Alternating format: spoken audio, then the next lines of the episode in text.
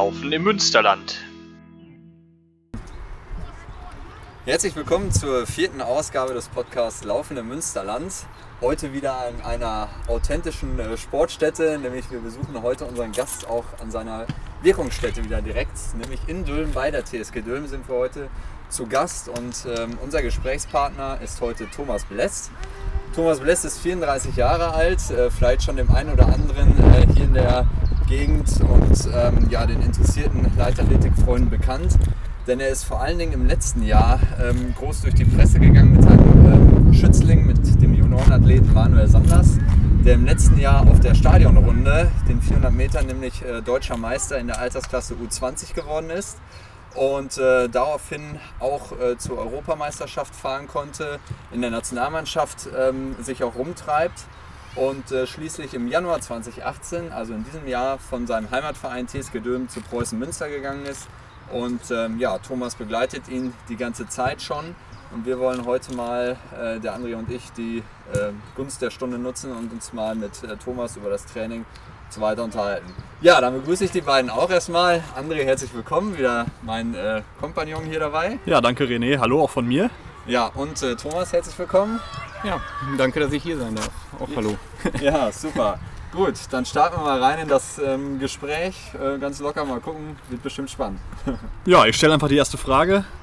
Thomas, wie ist denn deine Begeisterung für die Leichtathletik entstanden? Ja, also das begann eigentlich äh, alles mit einem Umzug. Ich bin dann hier hingezogen und in meiner neuen Klasse, das war in der Erstklasse 1991 und äh, da waren dann meine Freunde alle hier bei TSG im Leichtathletik. Die haben dann gesagt, ich sollte mal mitkommen zum Training. Habe ich auch gemacht, war direkt begeistert und ja, bin dabei geblieben. Dann immer, also als ich älter wurde, dann habe ich auch immer mehr andere Tätigkeiten noch hier im Verein übernommen. Jetzt, äh, 99 habe ich dann als Co-Trainer so angefangen, meine ersten Trainererfahrungen zu sammeln. Habe dann ab oh, was, 2003 oder 2004 habe ich dann meine C-Lizenz gemacht und bin seitdem als Trainer tätig. Wo wir heute auch über Manu reden, den trainiere ich seit Herbst 2007. Also wow. schon ja. eine ganze Zeit. Also, also, wirklich ein absoluter Weggefährte, ja. Genau. Genial. Ähm, was hast du schwerpunktmäßig gemacht in der Leichtathletik oder machst du noch? Ähm, ja, erst habe ich also ziemlich, breit, ja, ziemlich breit gefächert, alles mal ausprobiert.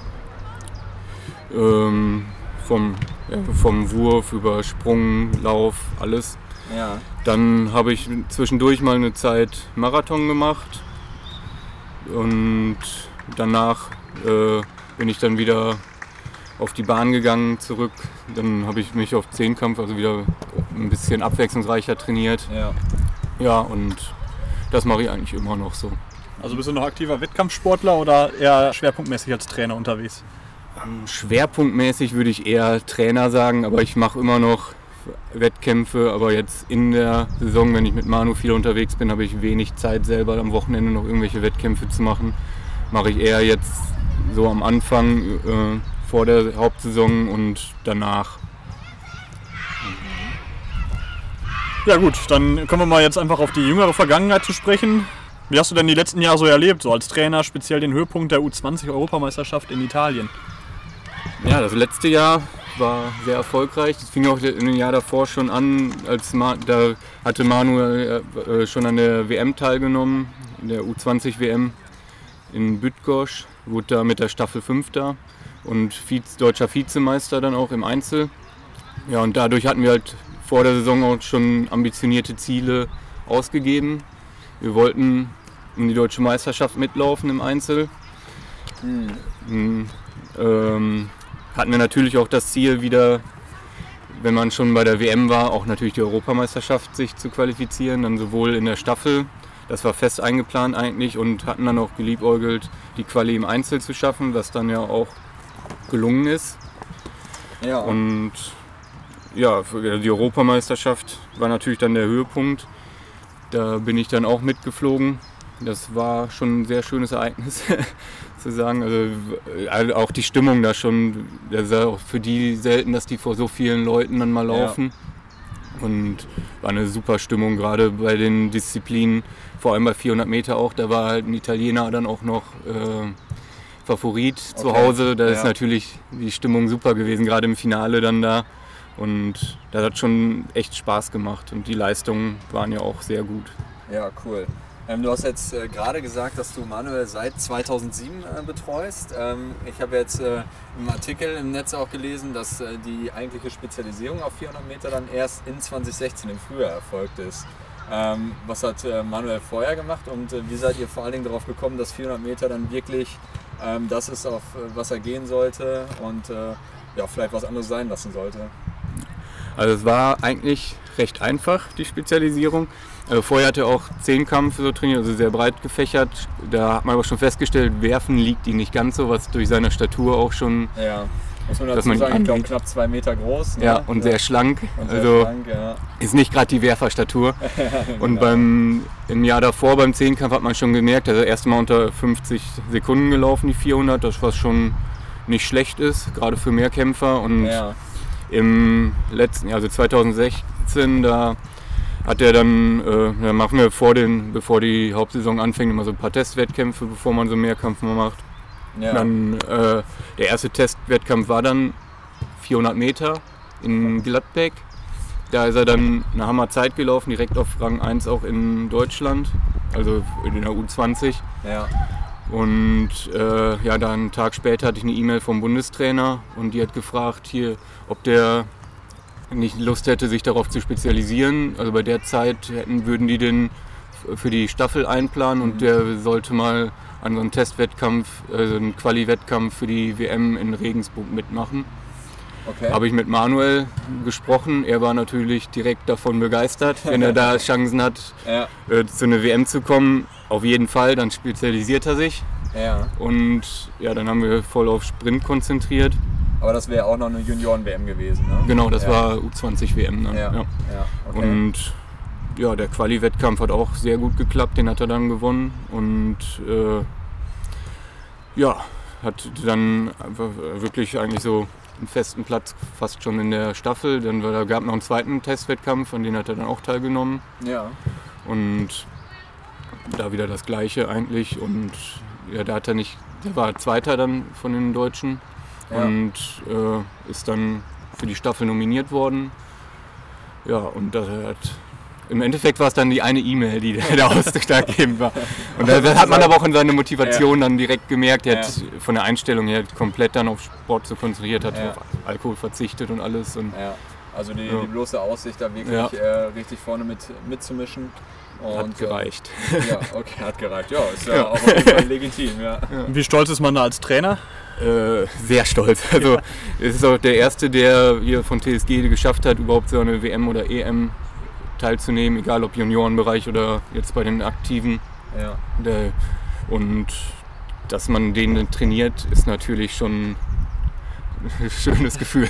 Ja, da ist man wahrscheinlich hier auch äh, so eine kleine Vereinsikone, oder? Als, als äh, Kaderathlet. Also TSG Dülmen Ja. ist ja auch äh, jetzt wahrscheinlich kein, großes, kein, kein großer Leuchtturm in der Leichtathletik-Landkarte von Deutschland.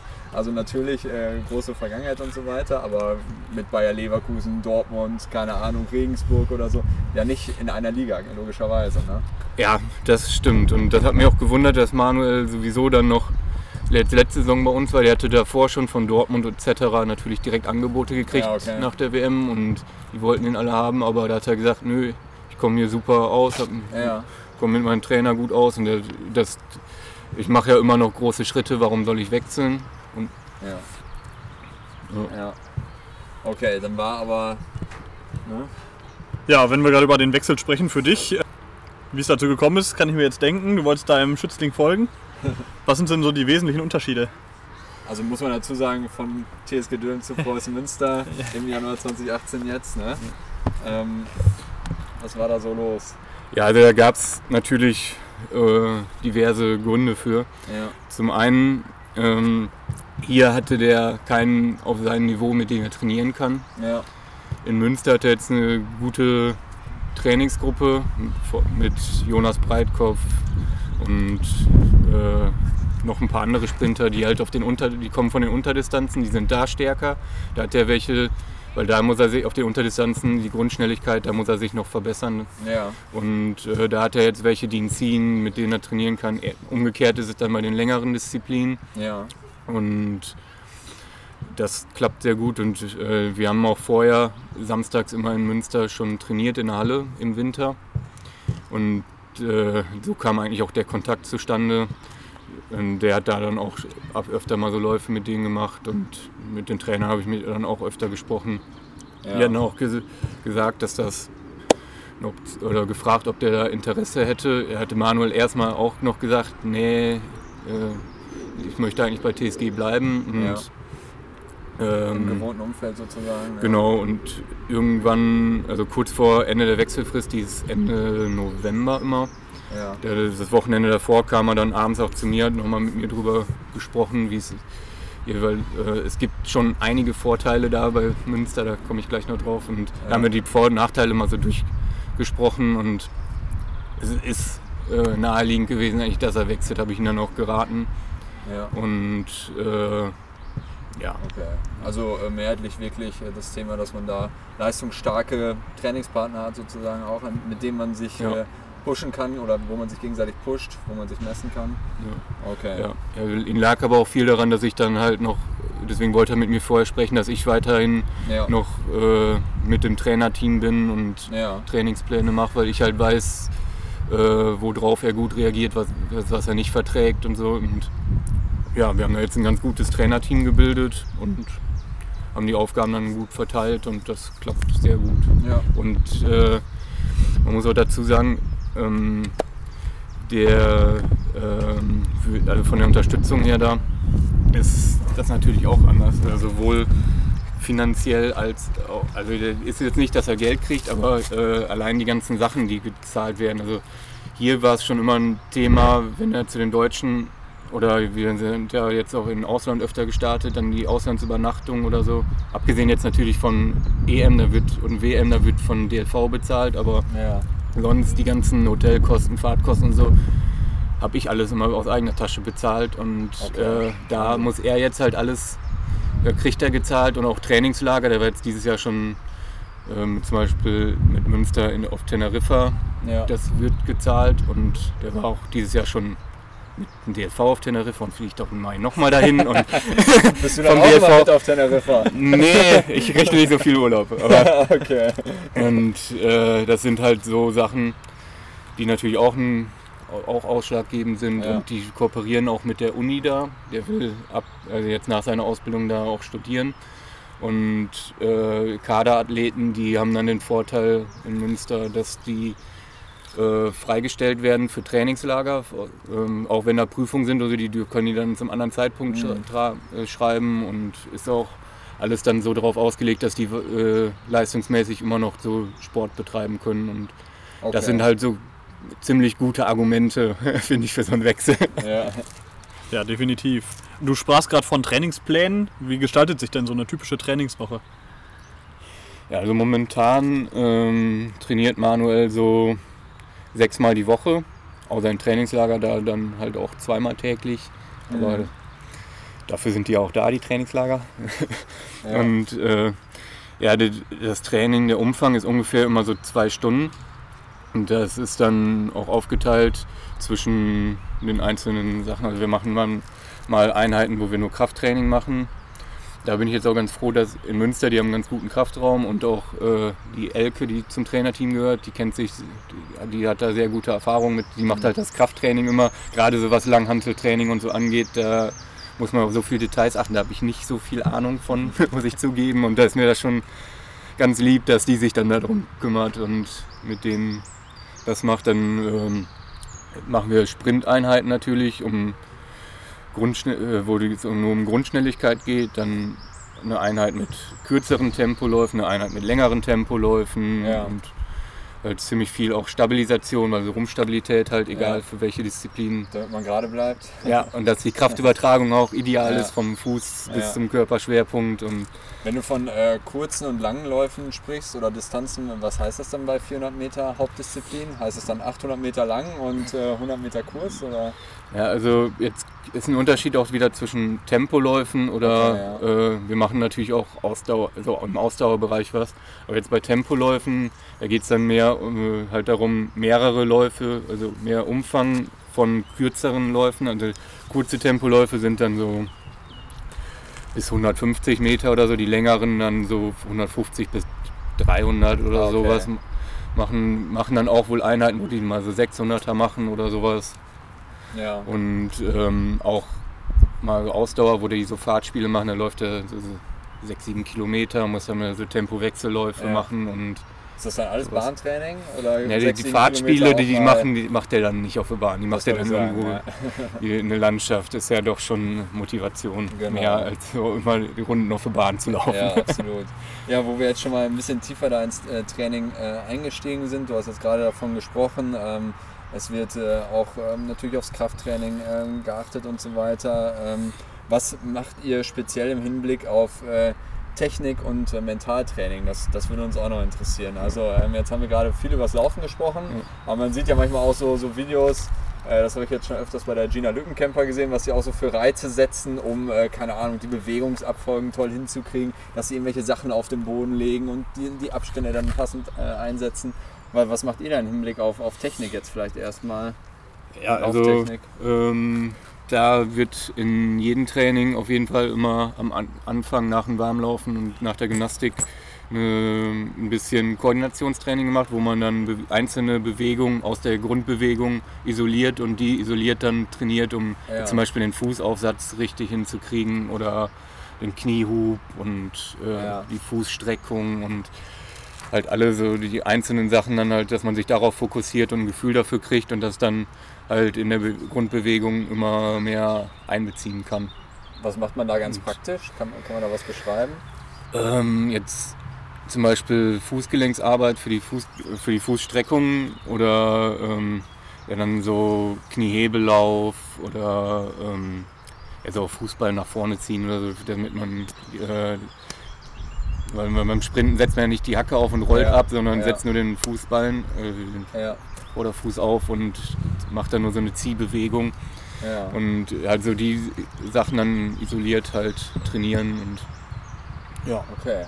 Ja. Und zum Mentaltraining, da machen wir jetzt nicht so viel.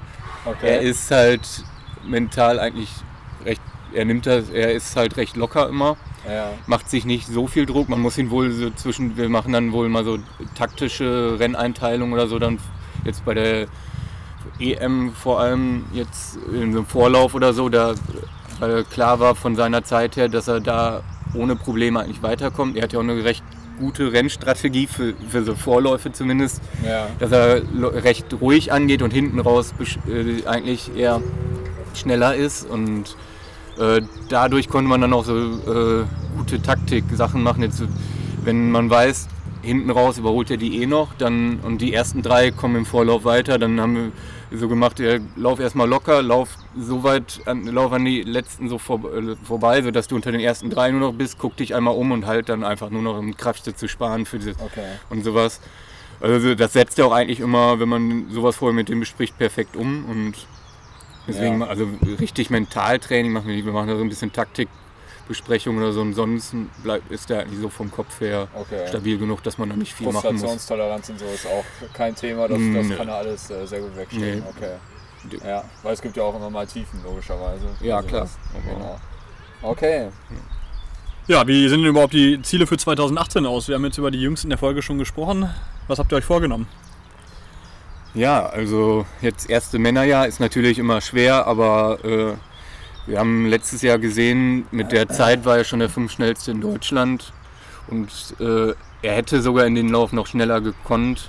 muss man Das vielleicht war- mal sagen, die Zeit war 46. 46, 63 war im 46, Finale der, bei den deutschen Meisterschaften gelaufen. Ja, Da hat er am Schluss aber auch nicht mehr durchgezogen, weil er schon ziemlich Vorsprung hatte. ja, Und er hätte da schon ein bisschen schneller gekonnt und war jetzt schon auf Rang 5 in Deutschland bei den Männern damit der Zeit.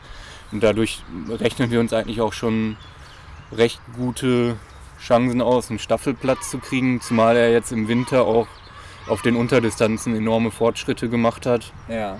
Und ähm, wenn es perfekt läuft, ist vielleicht auch Einzelstart drin. Dafür wäre die äh, Norm 4600 ist natürlich noch ein Stück weg, aber nicht unmöglich, wenn ein perfekter Lauf, perfekte Bedingungen, perfekte Gegner und alles zusammenpasst, ist es auf jeden Fall möglich. wo dann? In Berlin Äh, genau, bei der EM in Berlin. Wow. Heim-EM ist natürlich super Motivation, deswegen Ja, ja. da will der unbedingt in der Staffel starten und nach Möglichkeit, wenn es klappt, auch im Einzel. Wird natürlich im ersten Männerjahr schwer, aber ist es nicht unmöglich. Ja, Ja, sind auf jeden Fall sehr geile Aussichten. Also Ja. sollte man im Auge behalten. das würde ich auch sagen. Ja, du hast ja jetzt ähm, gerade schon davon gesprochen, logischerweise Nationalmannschaft jetzt äh, erstmal ständiges Mitglied, jetzt zumindest bei den Junioren gewesen. Jetzt ist so der Übergang ähm, in das äh, Herrenalter oder äh, Seniorenalter, wenn man es mal so sagen möchte. Ähm, wie läuft denn die Koordination da überhaupt zwischen dem äh, DLV und euch dann, wenn ihr in, in äh, Preußen oder bei, in Münster dann da äh, am, am Standort vor Ort seid? Hat man da regelmäßige Joe Fixe? Tauscht man sich da aus oder wie funktioniert da die Koordination und Kommunikation? Also man hat halt öfter mal Kontakt mit dem Bundestrainer, entweder telefonisch, per E-Mail oder so, wo man austauscht, äh, wie das Training so äh, läuft, ob er irgendwelche Probleme hat, so verletzungstechnisch oder ähm, ähm, man diskutiert auch teilweise die Schwerpunkte im Training und ja gerade in Bezug auf Trainingslager, weil da fahre ich ja zum Beispiel selbst auch nicht mit, die Ja. ähm, jetzt bei dem Trainingslager in Münster sind natürlich die beiden Münster-Trainer mit gewesen, Elke und Frank.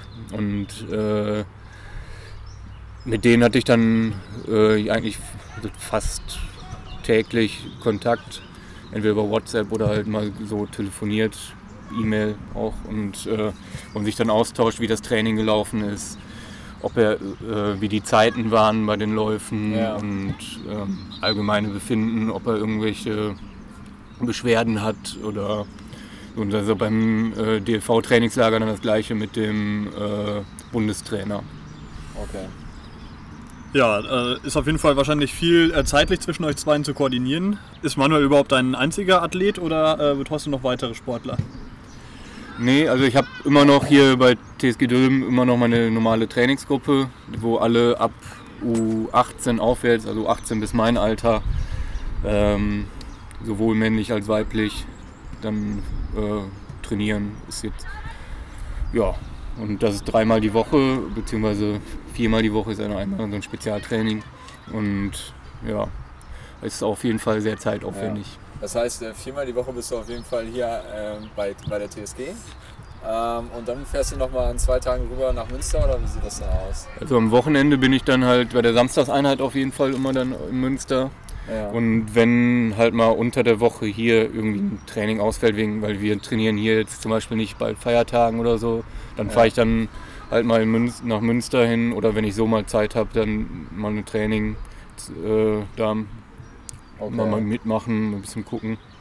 Aber es ist viel Privatvergnügen. Also, äh, Ja, es ist- Das wird nicht nach Stunden abgerechnet. Nee, ne? leider wird man da nicht so bezahlt, aber äh, ist halt ein Hobby und für Hobbys investiert man halt gerne mal viel Zeit oder auch Geld und Okay. Ja, und ja, das, äh, allgemein der Zeitaufwand ist ja nicht nur bei mir jetzt das Problem. Manuel ist ja Ja. auch gerade noch in der Ausbildung Ja. und ist natürlich bei Ihnen auch ein Riesenproblem, das alles unter einen Hut zu bekommen. Er hat zum Glück einen sehr äh, engagierten Arbeitgeber, der das unterstützt. Ja. Und äh, ja, gerade jetzt, wie ich eben schon gesagt hatte, war schon jetzt zweimal auf Teneriffa für ein Trainingslager, Ja. fliegt jetzt im Mai nochmal dahin, im Juli zwischen den U deutschen U23 und den deutschen Männermeisterschaften sind, ist nochmal ein Trainingslager in Österreich, ein Höhentrainingslager. Und äh, insgesamt, ja, und dann ist ja noch die EM die Woche, hoffentlich. Und insgesamt ist er dann zweieinhalb Monate während der Ausbildung jetzt nicht im Betrieb. Und das Also, muss ja. erstmal ein Betrieb mitmachen. Und Ja. Ja, Ja. so geht's wahrscheinlich, ja. Okay. Ja, wir hatten äh, gerade schon mal gehört, du bist äh, zwischendurch ja auch mal während deiner ähm, aktiv oder während dein, du bist noch aktiv, aber während der letzten Jahre bist du auch, äh, dein Podcast heißt ja Laufende Münsterland auf der Marathonstrecke sogar unterwegs gewesen. Ähm, du hast da auch eine sehr, sehr respektable Bestzeit, äh, knapp über drei Stunden über dieser magischen äh, Grenze. Ähm, wenn du jetzt selber nochmal, das ist immer so unsere Abschlussfrage hier äh, bei unserem Podcast, wenn du selber unterwegs bist, läuferisch, äh, wo treibst du dich denn äh, dann hier rum? Was sind so deine Lieblingslaufstrecken hier im Umland? Also richtig Lieblingslaufstrecke habe ich nicht. Es gibt ja hier genug Grünstrecken, sag ich Ja. mal, auf dem Land, wo man da so herlaufen kann. Also am Park, hier um die Seen da Park, ja. oder so, dann ähm, Okay. Ein bisschen Romantik. Ja genau. Mal schön, wo überall wo ein bisschen Grün ist und Natur kann man ganz gut laufen. Hauptsache nicht wie eine Großstadt so mitten durch die Stadt, also da hätte ich Ja. keinen Bock Oder drauf. 10.000 Meter auf der Bahn oder so. Ne? Ja, das musste man zu der Marathonzeit da, als ich auf die drei Stunden hin trainiert habe, stand das leider öfter mal auf dem Plan, Wahnsinn. so 10 Kilometer. Ich stand jede Woche oder jede zweite Woche auf dem Plan, Horror. 10 Kilometer auf der Bahn und das war sehr äh, ermüdend für den Kopf. So, der Motivation ist da ganz unten. Ja, okay, also dann lieber ein bisschen Ja. vielseitiger, zumindest äh, du jetzt äh, für Ja. dich als Zehnkämpfer. Und ähm, genau, ja, der Manuel dann über die Stadionrunde. Ja, Thomas, ich würde sagen, du hast uns ausreichend informiert. Äh, wir sind auf jeden Fall sehr gespannt, äh, wie vor allen Dingen die Entwicklung von Manuel sich noch so äh, entwickelt. ja, wir hoffen auf jeden Fall weiter positiv und wir sehen dich dann sicherlich irgendwann, wenn die Europameisterschaften im Fernsehen übertragen werden, bei ARD zum Interview mit Gerd Delling oder wem auch immer. Ralf Scholz, wer auch immer. Ja, okay, vielen Dank auch von mir und ähm, wir hoffen, das wird euch auch gefallen. Ja, vielen Dank, dass ich hier mitmachen durfte.